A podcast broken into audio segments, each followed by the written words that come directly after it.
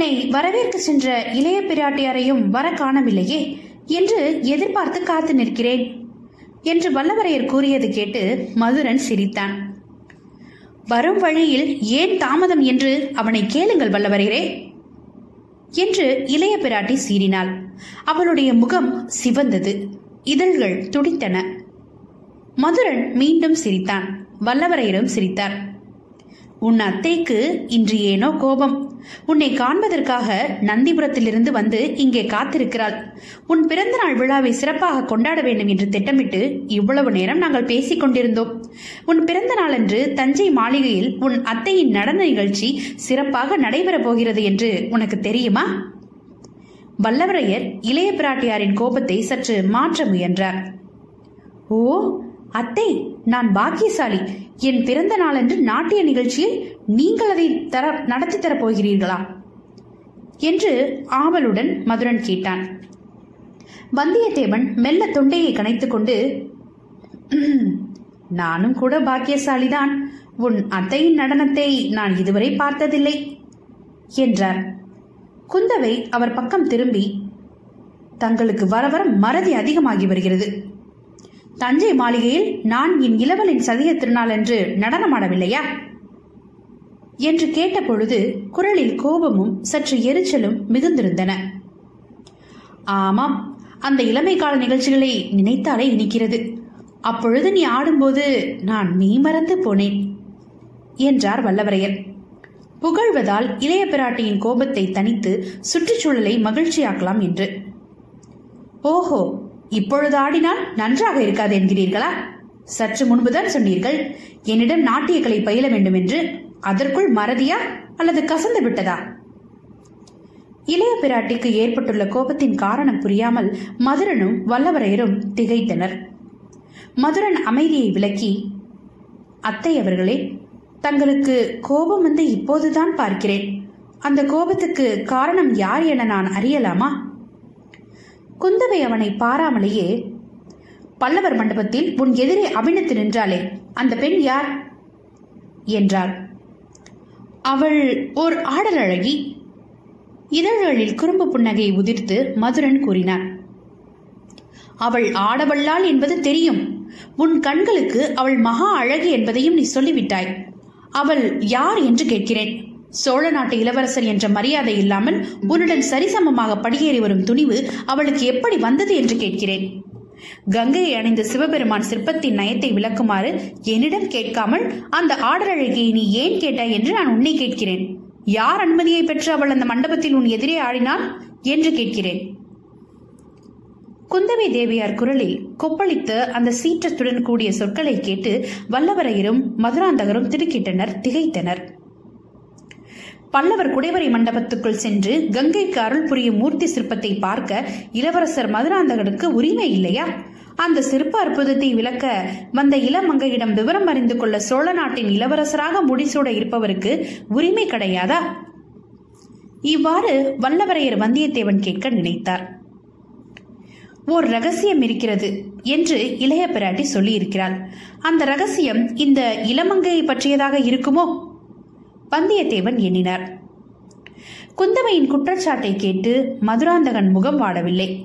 மேலும் மலர்ந்த முகத்துடன் ஓ தங்கள் கோபத்துக்கு அதுதான் காரணமா? அந்த நாட்டிய பெண்ணை பற்றி நானே தங்களிடம் கேட்க வேண்டும் என்று எண்ணியிருந்தேன். அத்தை அவள் யார்? தஞ்சை மாளிகையில் ஓரிரு தடவை அவளை சந்தித்திருக்கிறேன். இன்று மலைக்கோட்டை படிக்கட்டுகளில் ஏறி வந்து கொண்டிருந்த போது வழியில் படிக்கட்டில் உட்கார்ந்திருந்தவள் என்னை கண்டவுடன் வணங்கினாள். தஞ்சை மாளிகையில் முன்பே பார்த்திருந்ததால் நான் அவளை பார்த்து முருவளித்தேன் அவள் என்னுடன் வந்தாள். நான் தடுக்கவில்லை. வழியே குடவரை மண்டபத்தை பார்த்தேன். முன்பு நீங்கள் கூறியிருந்தது நினைவுக்கு வந்தது.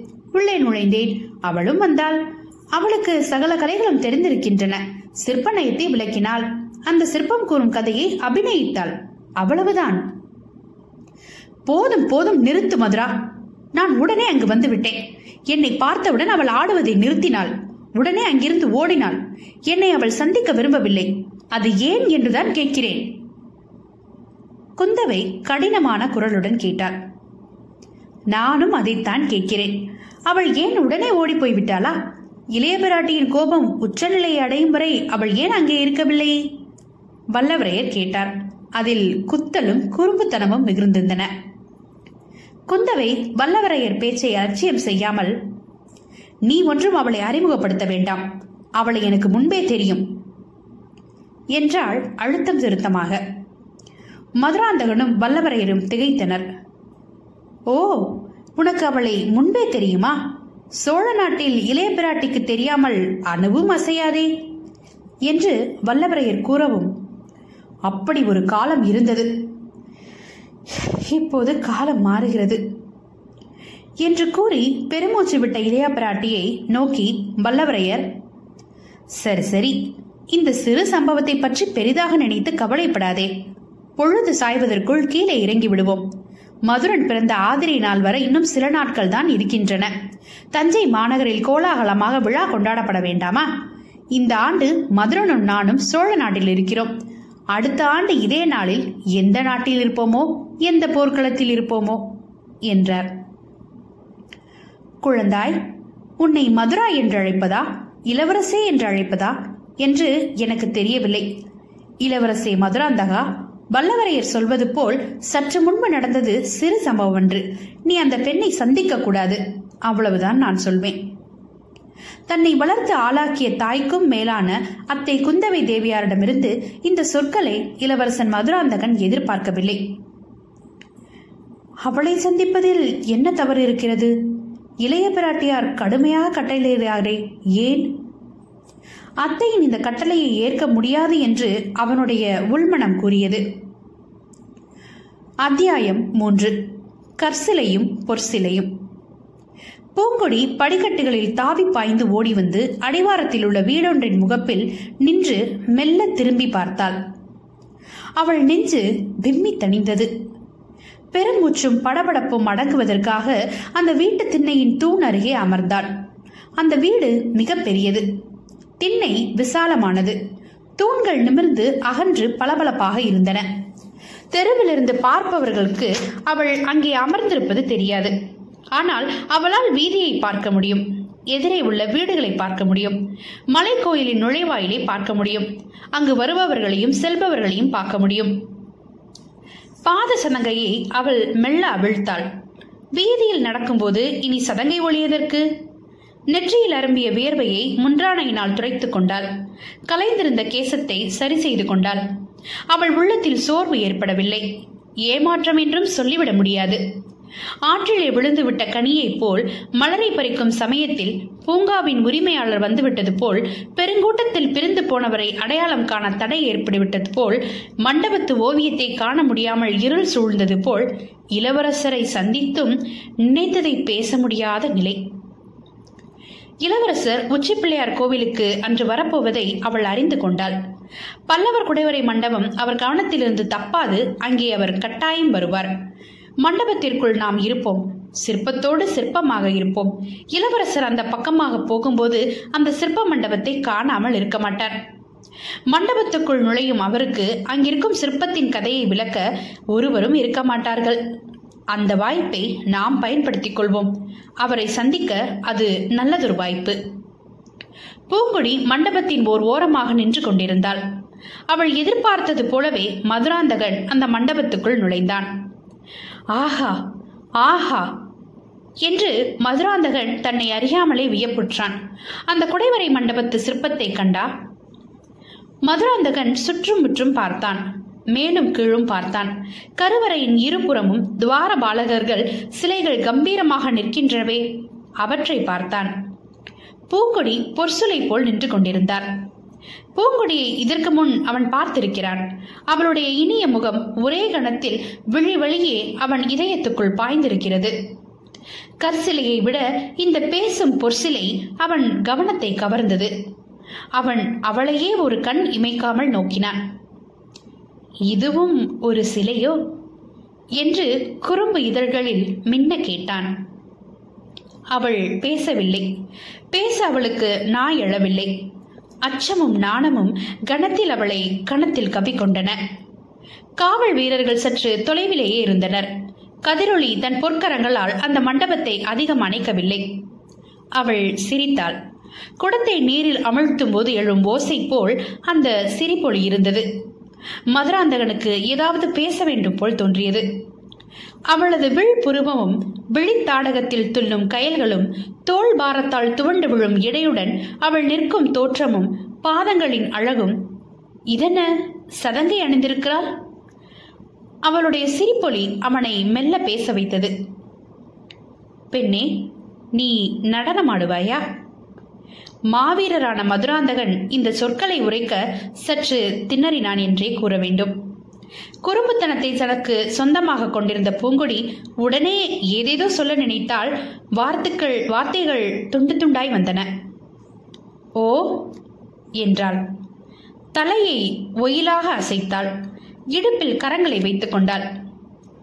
இங்கு எதற்காக தனியே வந்து நிற்கிறாய்? இங்கே உள்ள கங்காதர மூர்த்திக்கு துணையாக. ஏன்? கங்காதரனுக்கு வேறு துணை இல்லையா? இருக்கிறாள். தலைமேல்.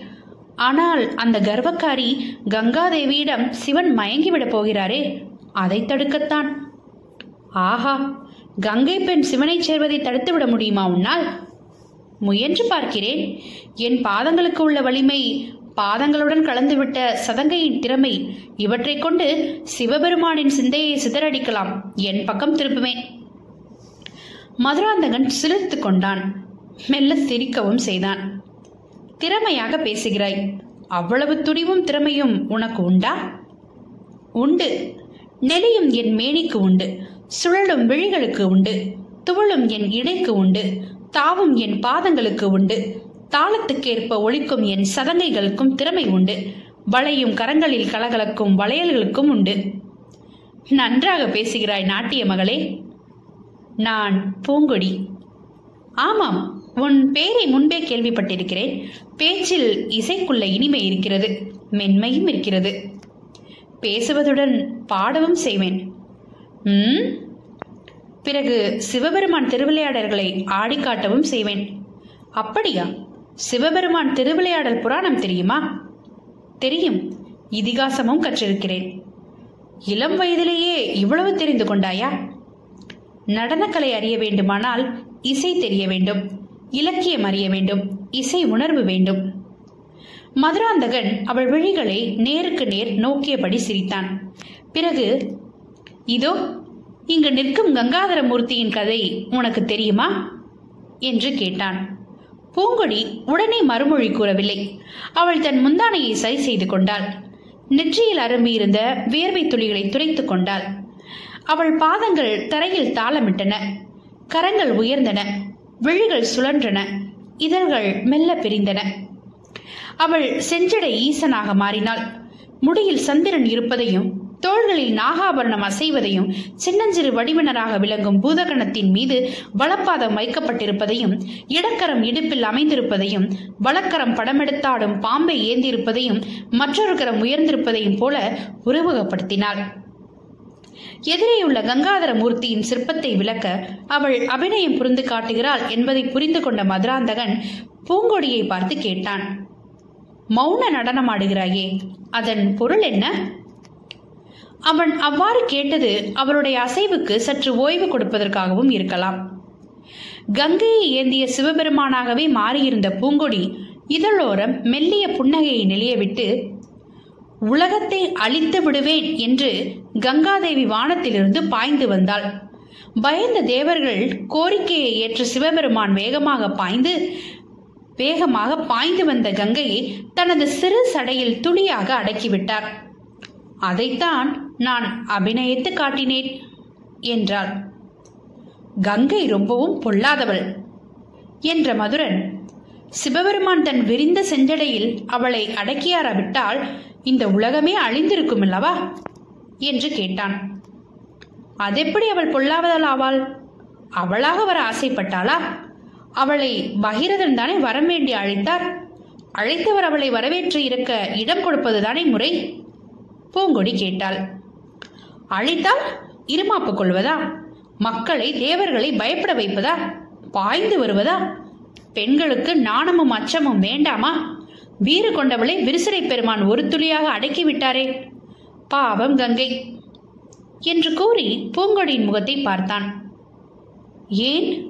உங்களுக்கு பெண்களை கண்டால் பிடிக்காதோ?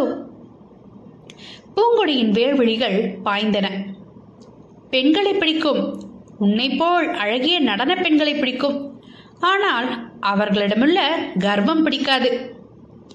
கர்வப்பட்டாலும் கங்கைக்கு உயர்ந்த இடம் கிடைத்து விட்டதே பார்த்தீர்களா? பூங்கொடியின் சாதுரியமான பேச்சு மதுராந்தகனுக்கு பிடித்திருந்தது.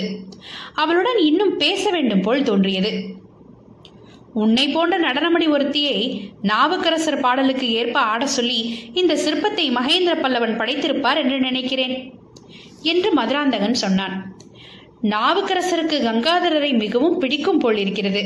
பல்லவரசருக்கு அழகிய சிற்பம் செதுக்க நாவுக்கரசரின் இனிய பாடல் உதவியிருக்கிறது.